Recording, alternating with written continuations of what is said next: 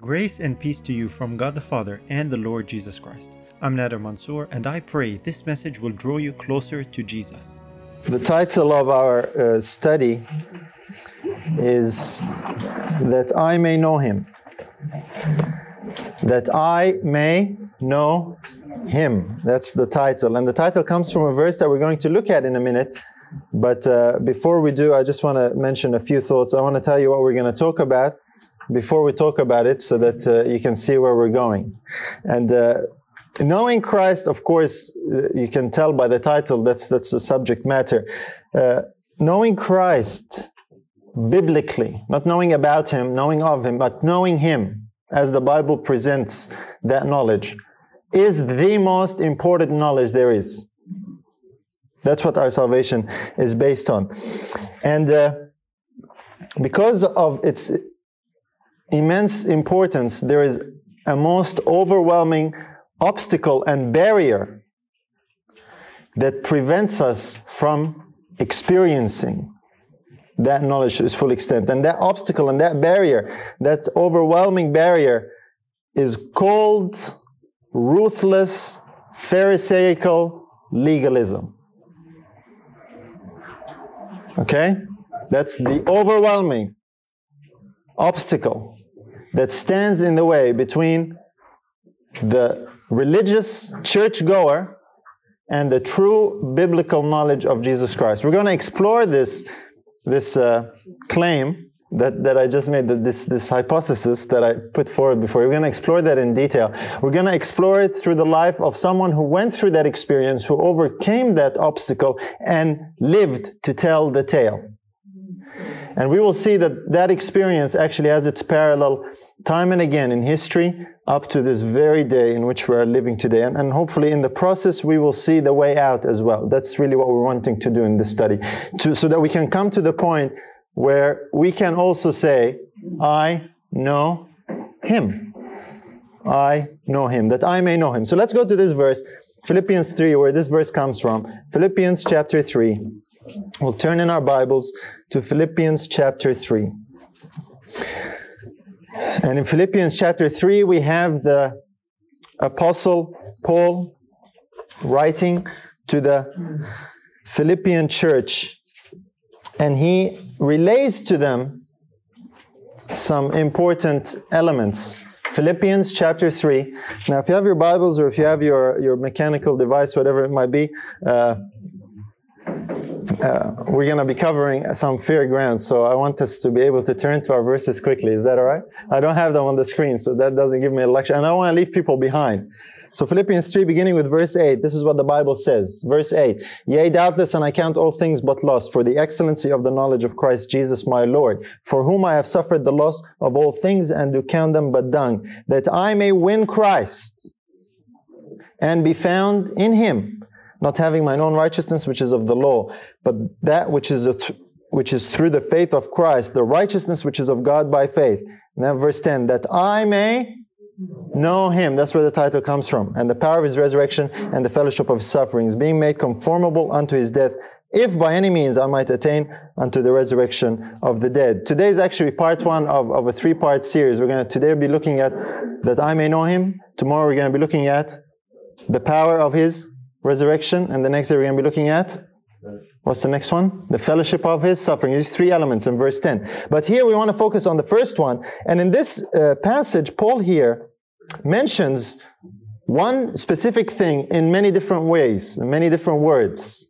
He talks about wanting and desiring to obtain the righteousness which is of God by faith. That's his subject here, isn't that right? Righteousness by faith. And then different ways of expressing that is it's brought out here is he said he calls it that I may win Christ. Isn't that right? Uh, that I may be found in him and that I may know him. That really is righteousness by faith. Now, I'm not going to go into the details of that as much as dealing with an obstacle that prevents us from experiencing that. Then, once we figure out the obstacle, we'll be able to move on, hopefully. Uh, but this was Paul's desire to win Christ, to be found in Him, to know Him. And Paul here is relating his experience to the Philippians of how he came to find Christ. How he came to righteousness by faith. How he came to win Christ instead of all these things.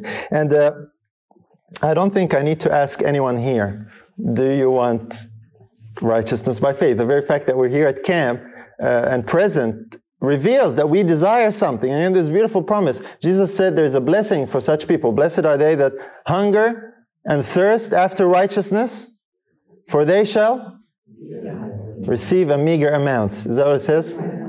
They shall be filled. And according to the measure of our hunger and our thirst for this righteousness, we will receive. And Paul here tells us about how he found and how he was filled. But before he found and before he was filled, there was something. We're going to look at that. When I mentioned the, the date 1888, what immediately comes to your mind? Righteousness by faith. So an Adventist uh, person, 1888 is equivalent to righteousness by faith. And the reason, of course, is simple. It's because uh, in history, that's the time when this message came. And when this message came, sadly, it was not really uh, received, uh, it, and all kinds of problems developed. It was rejected by most people. And uh, up till this day, the very fact that when we say this date, most people will know what we're talking about indicates that there is an interest, there is a desire to understand what 1888 was all 1888 was all about. And you know there are there are books that have been written and research papers and documentation and all kinds of material explaining 1888 and what it was all about. You've seen some of them? Big, thick books. You're thinking, boy, 18, that must have been some serious, complicated message. I have to read all these books and all these scholars and all, and there are the 1888 experts, and then there's an actually a whole committee, 1888 Message Study Committee. Have you heard about it? And they do excellent work. I'm not, I'm not knocking that, but all that reveals that there is a desire, an earnest desire to obtain this thing that came in 1888, that somehow we missed it and we really, really want it. And that's a good thing. That's not a bad thing. That's a good thing to earnestly seek and desire that. You see, what was happening here in the experience of the Apostle Paul is he is telling us about his 1888 experience, so to speak. It's when he experienced the gospel, righteousness by faith, and what happened there. And as we look at the experience of Apostle Paul, and we look in history in 1888, and we look at what's happening today, today, we see some incredible parallels. That's what we'll be exploring a little bit today. But before Paul came to this knowledge of the gospel, he had a certain experience. Before Paul received the gospel, understood the gospel, before he found Christ, before he won him, before he knew him, he had a certain experience. And this is where it starts getting interesting because the experience of Paul is very, very much a pattern for many today. You see, Paul was not a worldly man, he was not a godless man. Paul was a religious, spiritual man, raised in a religious Jewish home. He was a man that was faithful to God, who loved him, and he obeyed what God had to say. Isn't that right? And we'll explore that, like I said, in a minute. As a matter of fact, he was uh, not only a member of God's chosen people, but he was educated by one of the most outstanding spiritual leaders in his day, and that is Gamaliel. And so he, he had this type of experience, and that's important for us to understand. And in light of these facts, despite all these experiences that Paul had and what he was, his, uh, his, this passage that we just read reveals that even though he had all this, he did not have Christ, he did not have the righteousness which is of God by faith. Now that should say something. You see, all these things that are wonderful and good actually served as an obstacle for Paul and his experience reveals to us how he overcame that particular uh, obstacle. And in order for us to appreciate what Paul became, we need to understand what he was. In order for us to appreciate the transition and the transformation and to really fully understand what he became as a Christian, we need and must understand what he was before that. And that's the way he actually portrays it here. Uh, because what he became was actually the opposite of what he was. What he became was the opposite of what he was. You see, this obstacle to the gospel still exists today.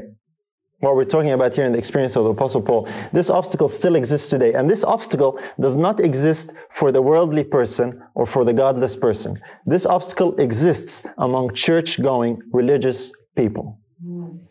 An obstacle that prevents them, us, because that's what we're talking about, it's us, from really knowing and understanding and appreciating what Christ is and understanding and appreciating righteousness by faith. This is an obstacle in the church. And we'll, uh, we'll see that. But let's see how Paul uh, puts it here. Uh, in Philippians, we're still there. Let's read from verse 4. Notice what Paul describes his experience as before righteousness by faith came to him. Verse 4 Though I might also have confidence in the flesh, if any other man thinketh that he hath whereof he might trust in the flesh, I more. Now here's the, here's the impressive list that he gives us. Verse 5 Circumcised the eighth day of the stock of Israel, of the tribe of Benjamin, and Hebrew of the Hebrews, as touching the law, a Pharisee, concerning zeal, persecuting the church, touching the righteousness which is in the law, blameless. That's what Paul was. Now, I want us to keep in mind something, and I'm going to come back to it in a little while. When Paul here says Pharisee, that's not a bad thing. The way he's writing and the way he's using Pharisee, we tend to read Pharisee today and say, oh, that's a bad thing. Uh, that, that's true. But in Paul's day and in Paul's understanding and the way people understood things back then, a Pharisee was actually a very high commendation. A Pharisee was someone who held God's instructions and the rules very highly. The Pharisee was a religious person that was looked up to by the people. And we're going to, like I said, look at that a little bit in detail. But I just want us to keep that in mind. Paul is mentioning things that are advantageous, things that are to give benefit and gain. That's why he's mentioning them, saying, Look, I want to tell you something about me. I was all these good things. Okay, that's the point he's making, and I don't want us to miss that. You see, the Pharisees were considered the guardians of the oracles of God. You realize that? The Pharisees were the rabbis of the day. They would love to be called rabbi, rabbi. They were very religious. They actually had dedicated their whole life to full time ministry, obeying God's instructions. And of course, they had so many that they added to as well that it was a full time job just keeping up with all the rules and regulations. And it was a very high distinction and a very high honor. And that's what Paul really is mentioning here. But even though it was a high distinction, it was high honor, that actually turned to be a curse. And we see all these woes that Christ pronounced on, over the uh, Pharisees. That's why today we look at it in a negative light, but it wasn't so in those days. And that's just important to keep in mind. But even though Paul had all these things, much zeal, much faithfulness, and persecuting the church and righteousness which is in the law blameless, Paul did not have Christ. Now, there are two aspects here that I want us to, not to miss. Two aspects that Paul mentions. He mentions his heritage, being a Hebrew, isn't that right? And he mentions his obedience. Correct? And these two aspects, Paul says, I was all these things. If anyone can have anything to boast about, I have more. I was a true born and bred Israelite. And of all the Israelites, I was in the class of Pharisee. That's the people who have nothing to do in their life except obey God day and night. As a matter of fact, when it came to the law, Paul says, I was blameless. So Paul is trying to give us a picture. He's trying to paint a picture of where he was spiritually as a member of the Jewish church at the time. And that's significant for us to keep in mind. Now, we read this list and we think, yeah, these are good points and so on. And it, perhaps the impact, that's what I'm trying to do here in going into detail about it, the impact perhaps doesn't hit us as much. So let's apply Paul's impressive list of qualifications as we would interpret it for today. And as we read the same list, with today's current understanding, maybe you will appreciate it a little bit more and it starts hitting home. a little bit more. Because if Paul was alive today, his description would have sounded something along these lines. And this is from verse 5. This is where we're going to start reading it in modern language. I was born and raised in the church. As a matter of fact, I'm a fifth generation Adventist. I was baptized in my teens, and I'm a member in good and regular standing. When it comes to the law, I'm a conservative, not like some others. Concerning zeal, I don't tolerate heresy or heretics. I love to quote Sister White to people who disregard what she says. And when it comes to the Bible and the spirit of prophecy, well, brother, I'm just in harmony with them. You could say blameless. Does that sound a little bit more familiar? And here's the question Does that sound like you? You don't need to answer. But as we look at this aspect and as we put up a picture, the purpose of this message really is for each and every one of you and me is to look at this picture and to see if that picture is actually a mirror. You know what I mean? Because, brothers and sisters, this is the biggest obstacle in the way of experiencing righteousness by faith. Not for the people in the world, not for the unchurched, the people on the street, for people in the church. And that's what, that's what Paul's experience was about. So that's what I want us to think about it. As we look at these aspects, as we look at this picture, I want you to examine your heart. That's what Paul was like. And these things that are all very good and well, I'm going to examine them in a minute, but all these good and well things that sound excellent, this list that I just read, that sounds very good. And, uh, you know, a lot of us could uh, relate to that in some way, shape, or form. These good things actually can serve to be an obstacle, an obstacle that is almost impossible to surmount. And I want us to see how we can get around this obstacle. Why is there a problem in these things that are good in and of themselves?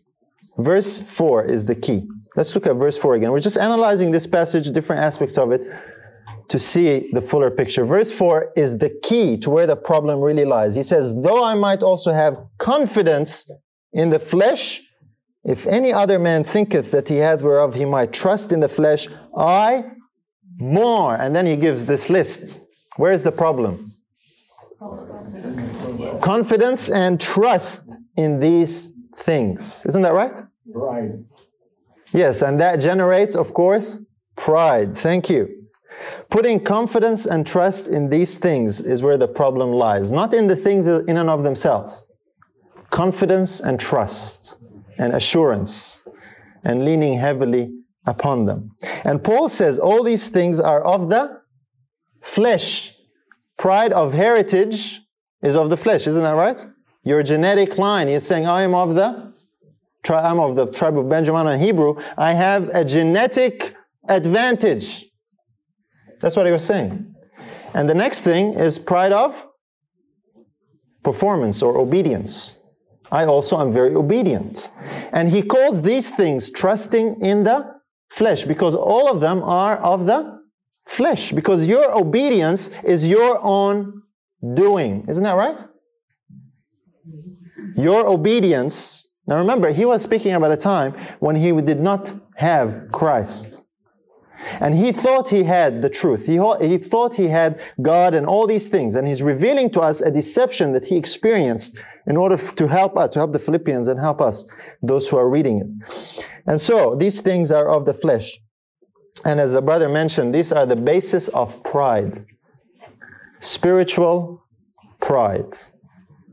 Spiritual pride is the problem of Laodicea, who is really naked and destitute of all things but they have no idea. They think they're all good and wealth. That's the same problem here we are dealing with. You know, I have never mentioned this list that I read in modern terms. You know, you don't necessarily hear someone say that whole list in one mouthful, but every now and then you hear different aspects of it, if you know what I mean. Never have I heard someone mention those aspects shamefully or like it was a bad thing. It's always mentioned as a good thing and a positive thing, even with some sense of pride. Isn't that right? Are you like that? Am I like that? Because, like I said, that thing in and of itself is not the problem. But we take a certain pride in these things. We put a certain confidence. Though it might be subtle, yet it is still there. And that reveals something about where we are up here. And that's what Paul is doing. And that's why I'm taking my time to really, you know, uncover this because it is deep rooted, it is very subtle, especially among conservatives. Now, I think if I ask the question, would you consider yourself liberal or conservative? I think we'd all put our hands up and say we are conservatives. We're in this class. I, I, I put myself in the same class. But there's a problem there as well. Because in saying that, we immediately say we are not those people that don't do all these things that they should do, but they don't do. We are in this group that does all these things that we should do, and we are doing it. Isn't that right? That's what the term has come to signify. The liberals are the ones who have nothing, everything going. When it comes to music, food, dress, whatever, they do whatever it is. But the conservatives, they're the more law keepers. That's what the term signifies. And of course, that's the, the equivalent of, of, the, of the Pharisees back in Jesus' days is today the which group? The conservatives. Okay, good. Everybody knows that. All right. So I'm, I'm talking to the right people. But you know what I mean, brothers and sisters? Isn't that right? We have a serious mental problem that serves as an obstacle for people in this particular group, for us. And we want to uncover that. As a matter of fact, our trust and our confidence grows in these things so imperceptibly that without realizing it, it begins to shift from where it ought to be to these things. And the evidence is this these things that we do and that we are become the definition of our faith. Did you get that? These things that we do and that we are become the definition of our faith. For example, you ask, brother, what, are you? Well, I am a conservative. I attend these camps. I do this. I do this. We start listing off all these things as a definition of what we are or a definition of our faith. Or someone asks, "What do you believe?" or, what, what, do you? What's your stand on this and that? We many times are quick to say, "Well, I'm a conservative." You know, someone say, "What, what about uh, uh, like female ordination? What do you think?" Of? Well, I'm conservative, and we start to use these things as a definition for what we are. Isn't that right? And that reveals a thinking. If our trust is, no matter how small, no matter how great, but no matter how small, if our trust is in things, what we are, what we do, then our trust is misplaced. Our confidence is misplaced. Now you might say, well, I, I am not like that. Well, that's, that's excellent. I just hope as you examine your heart, the purpose of this is to challenge you and me to really see where we are and where do we place our trust, where do we place our confidence. Uh, many times, sadly, when it comes to defining our faith, we use these things and mention all these aspects, and Christ is strangely missing from that definition of faith many times. You will find that there's all these labels, and, and you know, in the Adventist world, there's a certain lingo, right? There's all these phrases and conservative and liberal and this camp and that, and there's all kinds of names.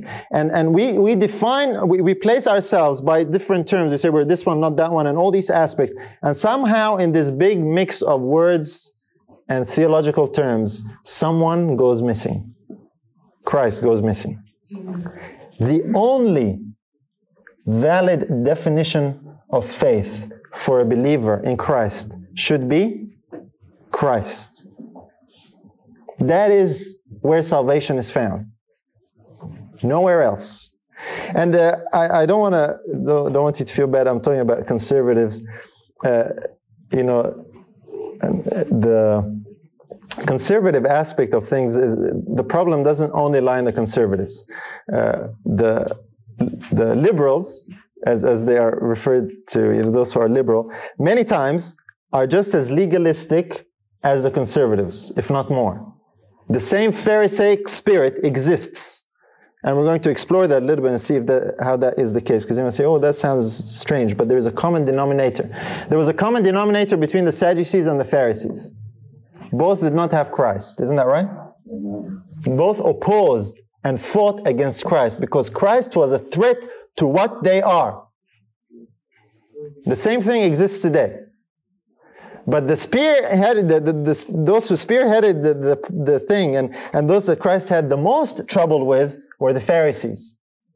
But it doesn't mean that the liberal, uh, the Sadducees were not. You know, that's the parallel today. Pharisees, conservatives, Sadducees, liberals. Isn't that right? I think we generally all see that. But let's look at the next section here. We, I want to go into this aspect: the Pharisee, the conservative, and the legalist. The Pharisee, the conservative, and the legalist. Before Paul became a Christian, he was a Pharisee.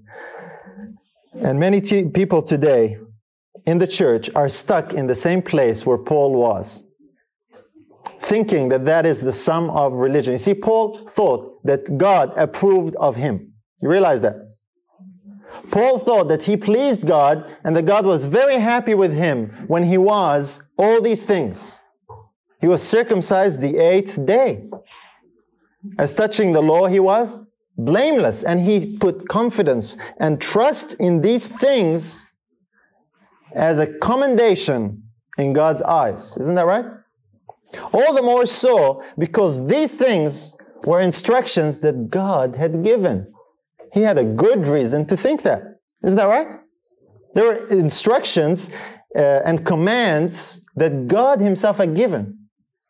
And to be very, very safe, these Pharisees had added even more commands and instructions to ensure the safety and the carrying out of God's instructions. And all that turned out to be the big bad mess that we see a little later. And that's why I, called it cold, ruthless, Pharisaic legalism.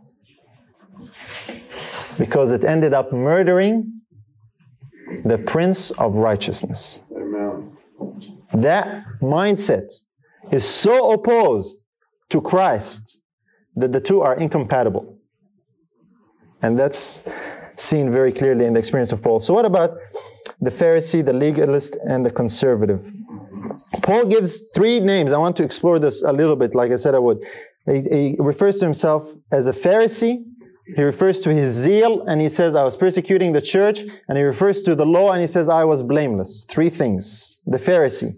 What was a Pharisee? Like we said a little bit earlier, a Pharisee was someone who had committed his life to obeying the rules. The rules, the rules. That's how you could summarize the life of a Pharisee. It was all about the the rules, the rules to dress, the rules to wash, the rules to pray, the rules to do this, the rules to do that, the rules the other thing.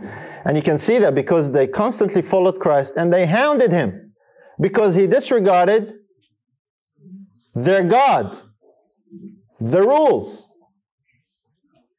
He did not disregard God's rules. He disregarded all these rules and interpretations that they had added to it and burdened God's message with. And they constantly had a problem with him. They lived by a strict code of do's and don'ts. Isn't that right? You know, one time they had a problem with the disciples. They said, how come the disciples, they don't wash? You have to wash up to here. And, and, and how come they're doing this? How come you're sitting with sinners? How come you're doing this? Everything in their experience was do's and don'ts. And they saw Christ and they judged Christ based on their ideas. Oh, look, he's doing this. Oh, he's not doing that. He's doing this. He's not doing that. And in the process, they missed everything that he was saying. Isn't that right? Yeah. That's what a Pharisee is. Now keep in mind, I'm not just talking about people who lived 2,000 years ago. The Pharisees were, were an exclusive uh, sect in Judaism. But uh, I think we all know there are more Pharisees today than there ever was in the days of Jesus.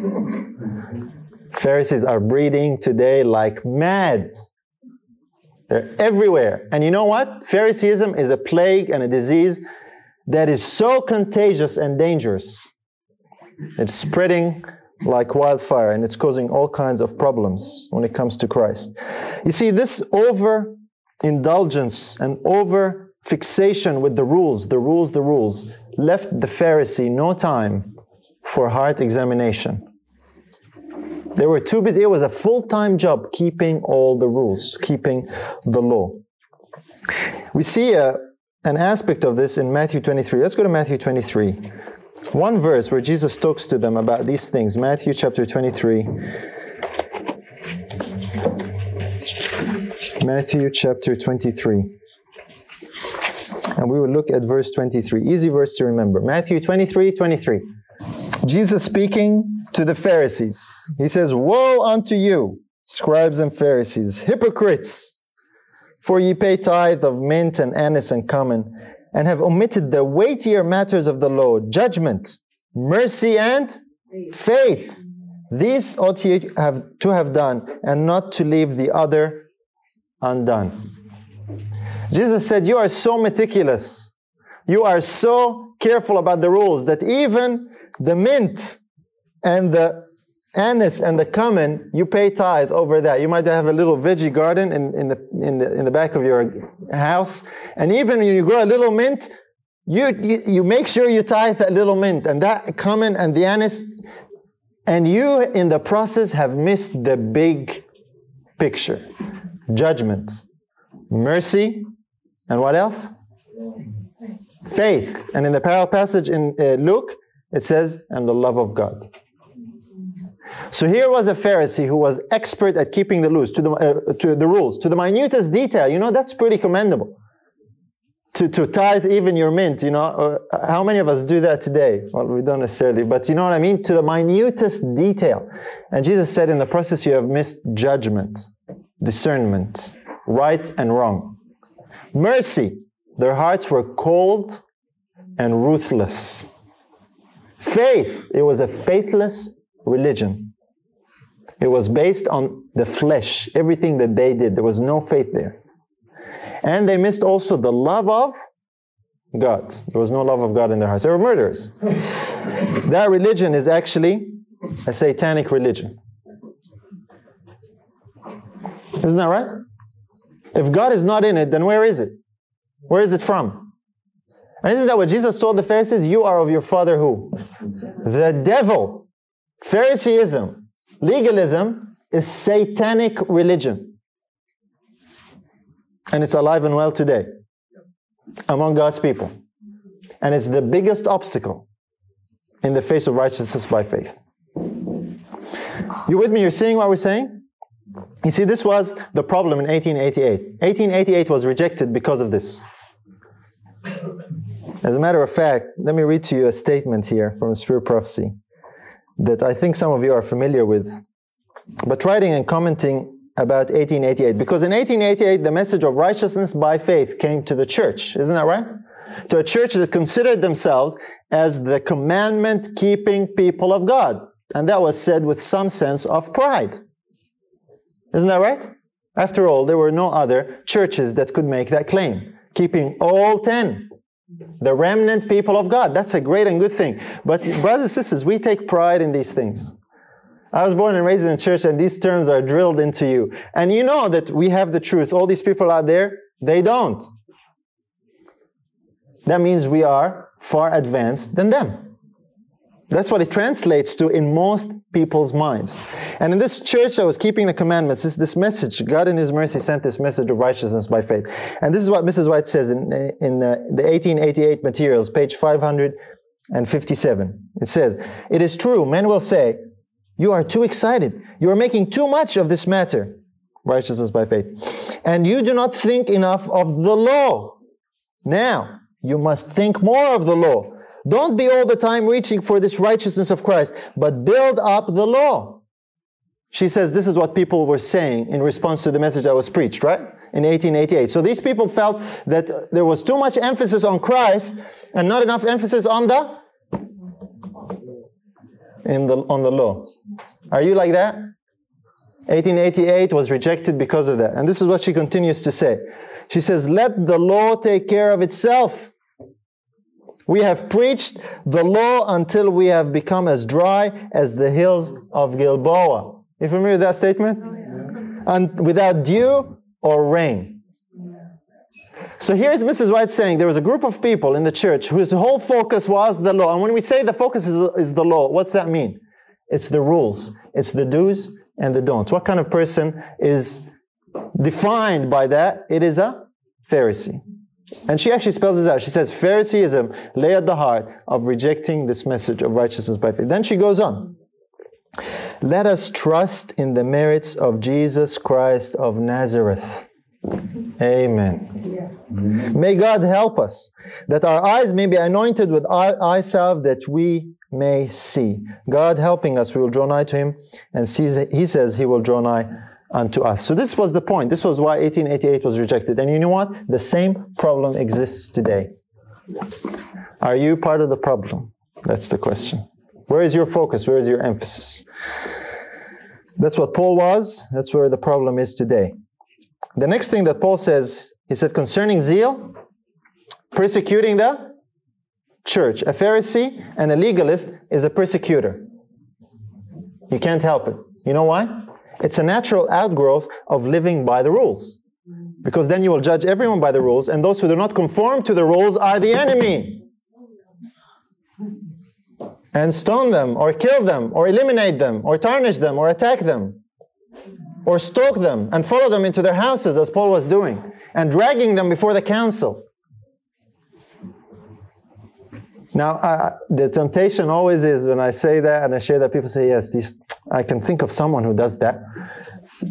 Good, but what's better is examine your heart, okay? That's, that's a heart examination. Many times we find ourselves falling in that trap unawares. Living by the rules inev- inevitably leads one to becoming a persecutor. Anyone who differed with the Pharisee was considered a heretic and deserving of extermination. There is a meticulous drive to call others who disagree with you heretics, lust, deceived by Satan, on their way to hell, or whatever it might be. That's the danger. Are you like that? Uh, Paul was very zealous. Not only he was commissioned by the high priest and the, and the council, and he says, I'd go into their homes, I would drag them out, I would pull them in front of the council, I would cause them to blaspheme. Not only that, but not only in Jerusalem, but I chased them to other cities. And thank God he arrested him there on the way to Damascus and Paul was converted. But there is this drive. It reveals to us that the mindset produces this drive to just chase those that you feel are in the wrong. And you chase them for the purpose not to love them, but to reprove them, to punish them, to correct them, and if you could, kill them. But there are laws today that prevent many people from doing what they feel in their hearts.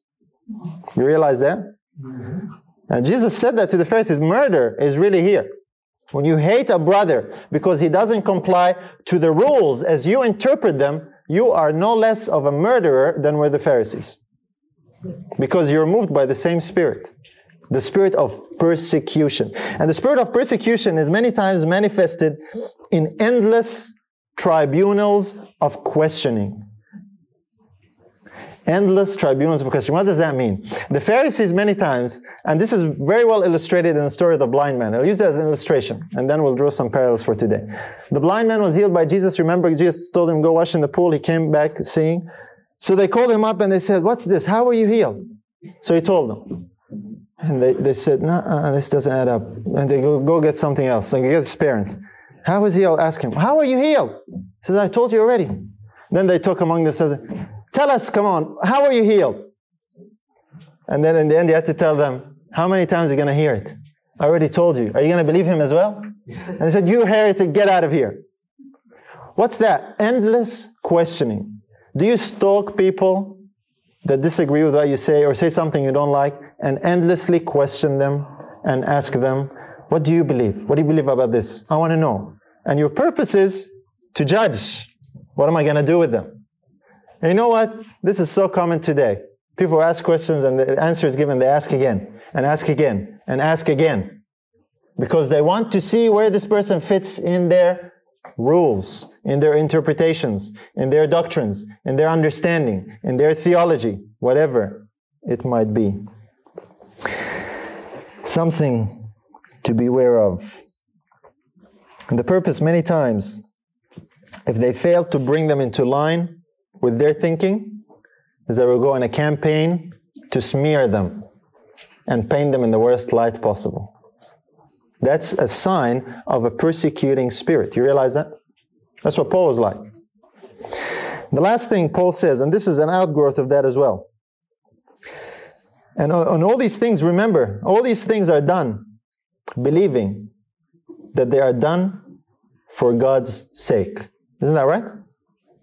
These things are done thinking that they are doing God service. Christ talked about a class of people who will get to a point where they will kill thinking that they're serving God.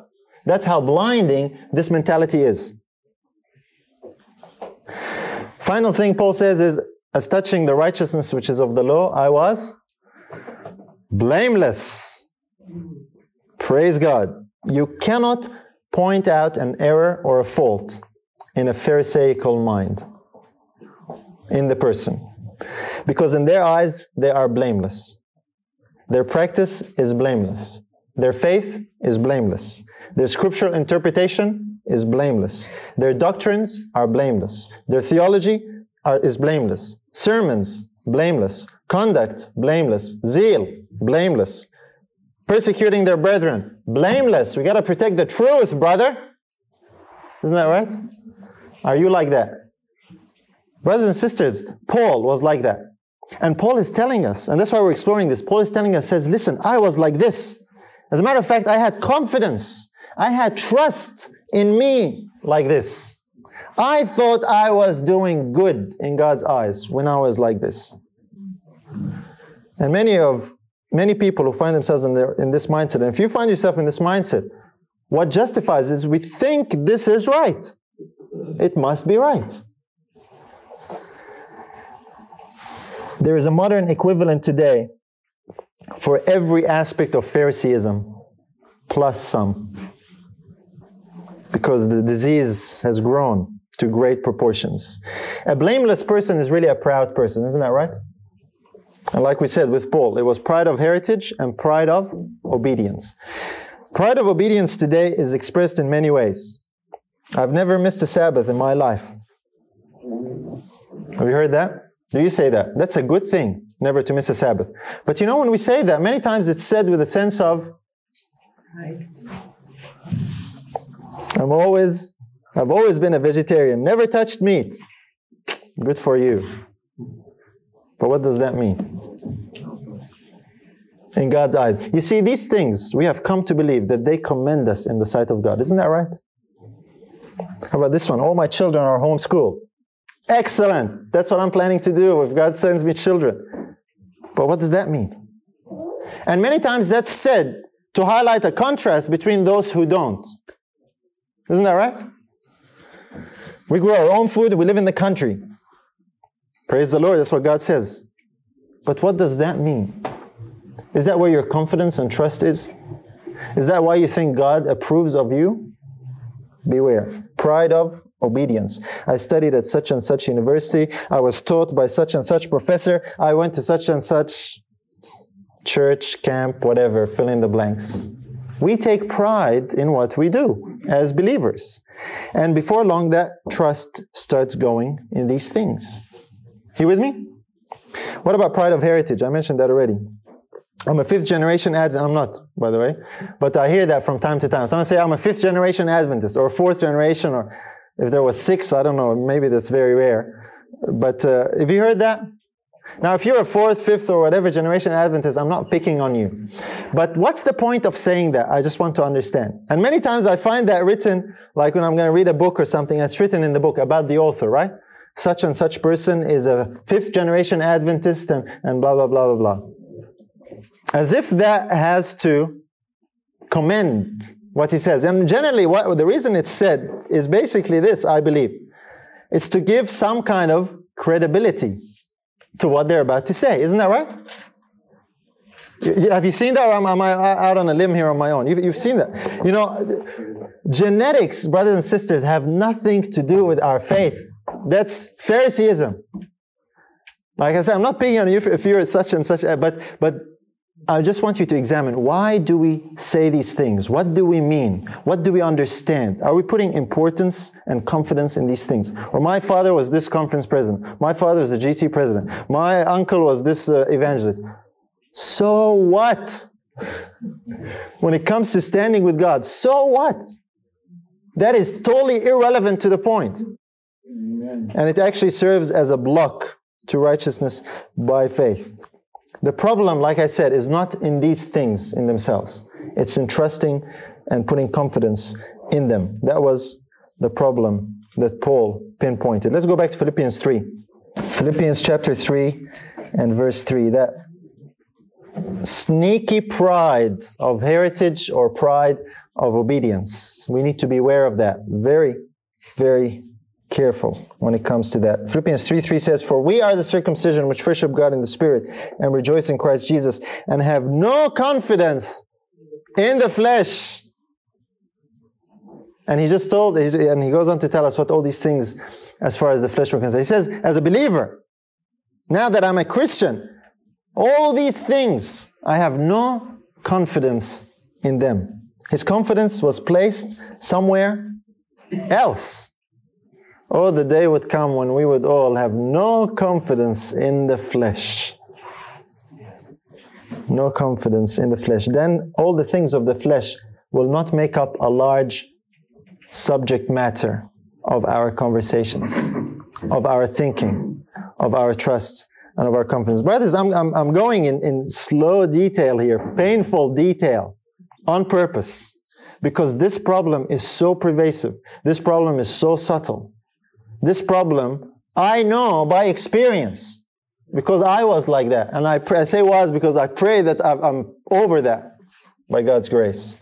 But it is so prevalent, so very, very prevalent. And it is sad, heaven weeps, when God's people take confidence and trust in these puny, petty things. You think God is impressed because your parents were Adventists or your grandparents? That you say as if that impresses God somehow, or you went to that college, or that you've kept the Sabbath all year. If you think you've impressed God with that, or you've never touched meat, or whatever it might be, you're, you're a medical missionary evangelist. Praise the Lord. But that does not impress God. God was only impressed by one thing Christ, His Son on earth. You want to impress God? That's what you need to have. You can't impress Him any other way. That's important to remember. Confidence, where is it placed? Where is it based on? And so Paul says we have no confidence in the flesh. Welcome to the gospel. When you start to get to this point, there's no confidence in the flesh. You are about to appreciate one aspect of the gospel. Now, before we go on, I just want to mention something because I said it earlier about the Sadducees being of a Pharisaical mindset as well. Many liberals are legalistically liberal. If you know what I mean. No, brother, we're not singing any hymns in the church. They are so opposed to what they perceive to be wrong in a legalistic way. They've set up their own rules and ways. You see, a legalistic person is not necessarily obeying God's rules and laws only. They live by the rules and laws, and they've added to God's rules many. And many people who are liberal, they have a set of rules, a code of conduct that they legalistically hold to. You realize that? You see, legalism is not just, oh, I, I keep all of God's laws and that's what I focus on. It is a mindset of living by do's and don'ts. And that mindset exists in both camps. But it is especially difficult because the conservative believes that all these rules are God's rules. This is God's law. And so I am definitely in the right. You with me? But the problem exists on both sides. So let's look at the, at the change, the turnover. Philippians 3 7. Verse 7 is the key verse in this turnaround. We looked at the preview of that in verse 3, but verse 7 really spells it out. Philippians 3 7 says, But what things were gained to me, those I counted loss for Christ. Amen. Mm-hmm. What things were gained to him?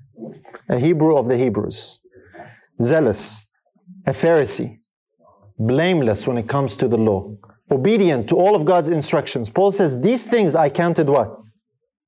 Loss. I saw them for what they really are.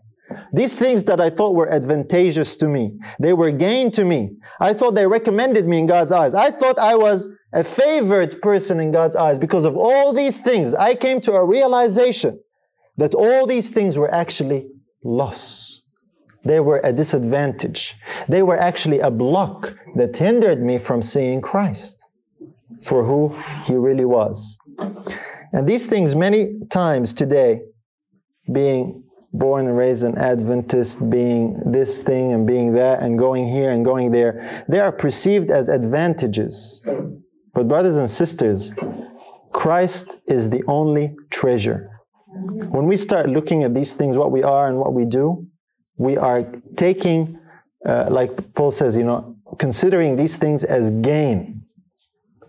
He says, What things that I thought gain to me, all the things that you are proud of, that you are happy about your Christian experience, that you do and that you are, if it's without Christ, these things you consider to be gain, that's how much you miss out on Christ. That's the key here. Paul counted these things as loss. Our obedience, our heritage, our faithfulness, our efforts, our achievements, accomplishments, our knowledge, our understanding, our theories, our doctrines, our scripture interpretations, etc., etc., etc. If we think any of these things are gain to us because we have them and the next person doesn't, we have not yet seen the value of Christ. I believe the truth, brother. And by that we mean a certain interpretation of one particular passage or a few passages. Let me tell you what the truth is. The truth is a person. Isn't that right? The truth is a person, not a set of theories or a set of interpretations or some sermons or some series you preach or some set of uh, fundamental beliefs you've written up. That is not the truth. That is maybe a written form of some aspects of the doctrines of the scriptures. But the truth, according to the one who said, I am the truth, is a person. That's when you have the truth. It never was theories and ideas and concepts. That's not what the truth is. That's important to keep in mind. That's maybe the theory of truth. Like I said, I'm not downplaying these things, but I want you to see the contrast. You see what I mean? We've replaced Christ with a lot of good things and put it in the place of Christ and made that our Savior. Paul says, What things were gained to me? Those things I counted loss for Christ. Two sides here, right? All these things are on one side, and on the other side, there is what? Christ. All these things and Christ. When you catch a vision of Christ, you will see the contrast between these two things. That's what Paul that's what happened to Paul. He saw Christ for what he really was. He says, "You know what? What a fool I was. All these things that I thought were gain to me, I now realize they were nothing and less than nothing, as he says. Let's keep going. Verse 8. Yea, doubtless. And I count all things but loss for the excellency of the knowledge of Christ Jesus my Lord, for whom I have suffered the loss of all things, and do count them but dung, that I may win Christ. Here's an accurate description of what you will consider these things to be when you really see Christ. You will count them as dung. That's refuse. That is waste. I count them as dung. The only thing, as I said, the only thing that commends us in the sight of God is His Son. Period. You cannot add to that anything. Everything else, in comparison to that, is dung. That's what Paul says. And he, he's telling you about the point when he received the gospel. He's saying, listen, when I received the gospel, when I came to learn about this righteousness which is of God by faith, that's what, I, that's what happened in my mind to all these things that I thought were good and advantageous to me as a religious, spiritual Jew. He's speaking to us today, brothers and sisters, as a religious, spiritual Adventist, conservative maybe have we caught a vision of Christ for what he really is? I do count them, but dung. You see, uh, you know, dung, I really like that he used this word because it can, not get worse, right? That's how God considers all these things that we're so proud of. That's the dungy righteousness. Isn't that right? The dungy righteousness. God says it is filthy. Filthy rags. Isn't that what the Bible says? And you know, we all quote that, but have we fallen into the subtle deception while thinking we are safe? The Bible says all our righteousnesses are as filthy rags. Stinky, filthy, dungy righteousness. It doesn't say all our righteousness, it says all our righteousnesses, all our attempts, whatever they might be, at obtaining, gaining, having some righteousness that we can come to God with and say,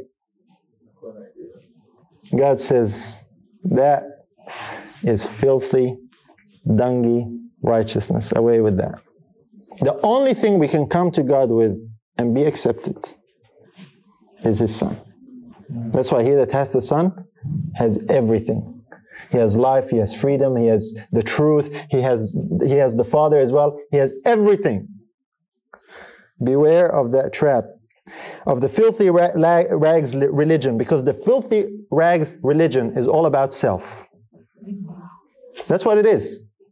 It's all about self. Well, if you look at the list that Paul gave, I was a Hebrew, I was this, I was that, I did this, I did that, I accomplished this, I was all these things. It's all about self. It's a self righteous religion. That's the heart of the problem. And when self realizes its true worthlessness, only then can salvation come to that house, to that place, to that person. Paul saw that. The question is have you seen that? That's the challenge. Because today we're living in an age, brothers and sisters, and we mingle among a class of people that is prone to this problem. It's like a magnet. Phariseeism is like a magnet that attracts so many people today because we know God's rules and God's laws and God's instructions and the writings and the testimonies and the compilations and all these things. And before long, subtly, our trust begins to shift. And that's why I voiced some of these aspects that I am sure you might have heard. And I pray are not things that you are and I am like. Let's go to verse 8. Just quickly here. On the how of it. I'm not going to spend too much time here. I just wanted to highlight the problem as much because once you see the problem, you're on your way to the solution. But if you think the problem is gain to you, there's no hope of a solution. Verse 8, he says, and be found where? In him. That's in Christ. In other words, Paul was outside of Christ. You know, you can be all these things and do all these things and be outside of Christ. You can be obeying the law or attempting to and being all these wonderful things outside of Christ. He says, and be found in him, not having mine own righteousness, which is where? From where? of the law, but that which is through the faith of Christ, the righteousness which is of God by faith. Here is the problem, here is the solution right here. Paul had his own righteousness. Where did he obtain that righteousness from? According to the verse. He says, which is of the law. In other words, his obedience he came to see as righteousness. And he says, This was my own righteousness. Any righteousness you obtain from the law, brothers and sisters, is selfish righteousness. It's self manufactured righteousness. It's by your own obedience. That's why he calls it the flesh. It's what you do. You know, many times, uh, Ahmed mentioned that story yesterday, and it's a very important story. You know, I picture that many times. You know, here's the scene at the end of the world. And this is not necessarily how it happens, but just an illustration. And here is God at the gate of heaven, and here is a good Adventist. And God says, Why should I let you into my heaven? How do most Adventists answer that? I was a good Adventist. I kept the Sabbath all my life. Jenny, this is a hypothesis, but this is what we think of in our minds. The, the, many people in the church, their preparation for the last days consists, consists in solidly deciding in their mind that they will not keep Sunday when the Sunday laws are passed. Isn't that right? Many people, this is their confidence. They, they, I have strong willpower. They, they can put a gun in my, to my head, but I'm not doing it. And they, they, are, they feel that they are pretty ready to face the last days. They know what's coming, Sunday laws, and, and they, they just have made a solid, willful decision that they will not give in. Brothers and sisters, we have seriously gotten confused if that is the case. He says, Not having my own righteousness, which is of the law, but that which is through the faith of Christ, the righteousness which is of God by faith. According to this verse, how many sources of righteousness are there? Look at it carefully. How many sources of righteousness are there? There's two. There's the righteousness which is of the law, and then there's the righteousness which is of who?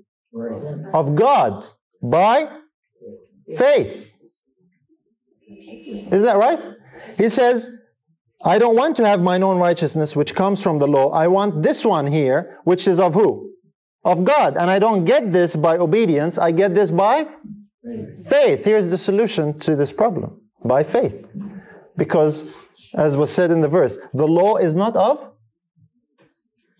faith. Isn't that right? We just read this verse. Howard just read this verse. The law is not of Faith. The law is what you do. You see, you do. It says do, you do. It does not have or generate or produce faith.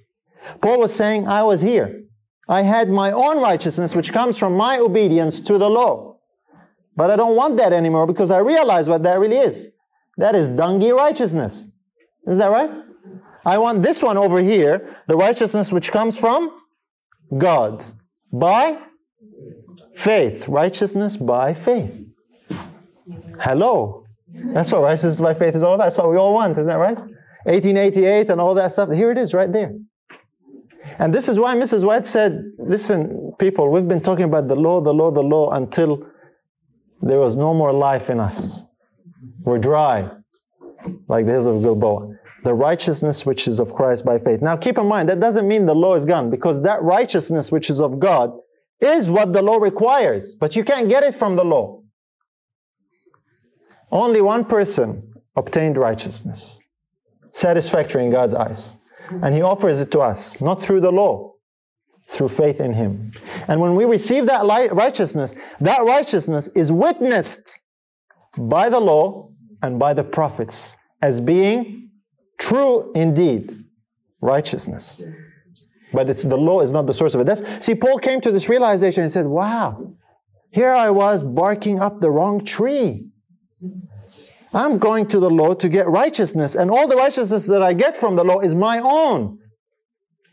But there is over here the righteousness which comes of God by faith. Who gets the credit for the righteousness that comes from the law? You do. Who gets the credit for the righteousness that comes from God? He does. You see the difference? Not by heritage, not by works, not by effort, not by striving, not by anything other than genuine biblical faith is this accomplished. And you cannot see that until you realize that what you think is advantageous and gain to you is really loss. Is to catch a vision of Christ. This is really the solution. Righteousness by faith. You know, we talk about faith, and, and sometimes we complicate faith too much. We, we start defining faith in a legalistic way, that faith is doing this and doing that and the other thing. Faith is really so simple. One time, uh, someone was uh, visiting a person and they were having dinner at the table and they asked them this question. They said, What is faith? Tell us what faith is. And it was kind of a spur of the moment question, not a theological discussion. And the answer was, You believe what your father tells you, don't you? That is faith. That conversation was with Ellen White. That's the answer she gave.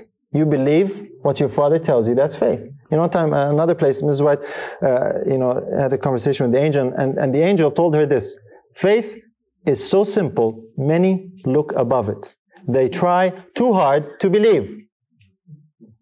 You see, because we many times we are ruled by this concept of the rules, the do's and the don'ts. We make, we take faith and we try and apply all kinds of rules and regulations to faith and complicate faith in the process. Faith, we're told, is simple. It is trusting and believing as you would your Father. Righteousness is by faith. That's how we obtain that, believing and trusting.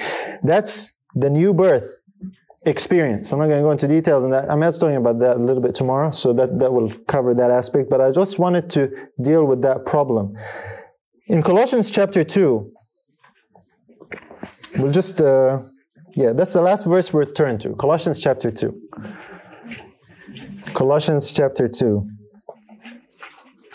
realizing and appreciating the gift. The reason why we don't, the reason why we go on about all these things many times is we don't appreciate, we don't realize what we have been given in the gift. And so we, we, we don't see the value, so we see value in some other things. Colossians chapter 2, verse 3. Speaking of Christ, it says, In whom are hid all the treasures of wisdom and knowledge. Do we really believe that? When you have Christ, you have all the tre- you have the whole treasure house, the whole library. You're not picking a book off the shelf that deals with this topic or that topic. You get the whole universal library of wisdom and knowledge. You see, when Paul caught a glimpse of that, he said, You know what? What I had was dung compared to what I now see. Have we caught a glimpse of that? Not only in him, but a little later in the chapter, in verse 10, he says, Look, just drop down to verse 10. He says, And ye are complete where? In him. That's what Paul wanted to find, isn't that right? That I may win Christ and be found in him. In other words, and to be complete. To be complete in him. You see, brothers and sisters, our lack of realizing that completeness in him is what many times drives us to talk about all these other things as completing us and defining what we are. You with me? We don't see what we have been given in Christ. This is, this is the, the, the heart of the problem. We lose sight of Jesus somehow we start looking to all these things. But we are complete in Him. We cannot and need not add anything to Him. The righteousness we get from Him is complete. He doesn't need a little bit of your obedience to make it up or to make it a bit personal. But once He is in you, once you're complete in Him, it goes without saying that the fruit of righteousness will be borne in your life. If you have the seed, the fruit will be the same as the seed. If you have the righteous one living in you, you can only produce righteous fruit. But the fruit is not what made you righteous. It's the righteous one living in you. That's righteousness by faith. That's what 1888 was all about. Complete in Him. This is the complete definition of our faith Him. If we're complete in Him, then we don't need to add anything to the definition of our faith. Isn't that right? Everything is in Him. Every single thing is in Him. Do we realize what we have in Christ? If you have Christ, you have everything. our problem today is we start to trust other aspects of our faith, the faith that we protect, the faith that we fight for, which are good and well, but they were never designed to be trusted in or to put confidence in. God never gave us doctrines so that we might trust in them and put confidence in them. What we've done is essentially this. We have taken the road sign, we've come to the road sign, we're going to a destination. As we're traveling to this destination, we come on the road sign, it says, that, it says it's that way. We've taken the road sign and we've stopped at the road sign and we have made it the destination. And we've camped under the road sign. And when the next brother comes along and he wants to go to the destination, if he doesn't stop and camp with us, we take the road sign and we whack him on the head. and the road sign is what the Bible tells us what points to. Isn't that right? The, the law is designed to lead us to where? Christ. We've come to the, the road sign and we've camped. And the next person is passing. Whoa, whoa, this brother's kept going. Take the sign and whack him on the head. And that's what we do. We take those verses and we take those quotes and we. Brother, it says, brother, it says. All these things are good and well. Brothers, this is not what our faith is about. This is not the religious experience that God intended for His people. God wants us to have Christ, be complete in Him. There is another level that Paul realized that I want us to realize. That's why we're sharing what we're sharing. The legalistic religion has no room for the new birth experience. It has no room for it. The legalistic religion is all about the rules. You just have to figure out all these rules and get to obeying the ones you haven't obeyed yet. Then you made it. It has nothing of the new birth, it has nothing of receiving the complete Christ, the complete life of Christ. It's actually strange news to the legalistic mind. He's saying, What? You're saying it's that easy? No, it can't be. What about all these rules? Saying, No, brother, if you believe, if you have faith, and you receive the life of Christ, you are complete in Him when you receive that. And to many people, that is too good to be true. And they miss out on the gift. Have you missed out on the gift? Are you still stuck in the rules? Or are you complete in Him? That's the question. Paul was so consumed with this truth, he couldn't stop talking about it. In his letters, Paul rarely fails to mention this most excellent knowledge. We'll close with this. To the Romans, he said, to walk in newness of life. To the Corinthians, he said, if any man be in Christ, he is a new creature. To the Galatians, he said, not I live, but Christ lives in me. To the Ephesians, he said that Christ may dwell in your hearts by faith. To the Colossians, he said, Christ in you, the hope of glory. Over and over and over again. Paul saw something, and he never lost sight of that. And he kept telling the believers, look to Christ. That's where everything really is. And that's my message to you today, brothers and sisters, that you and I may know him and be found in him, not having our own righteousness, which is of the law, but the righteousness which is of God by faith. That's my prayer. Let's kneel together. If you were blessed by this message, remember to subscribe and share it with others. We're available on Apple Podcasts, Spotify, and wherever you listen to podcasts.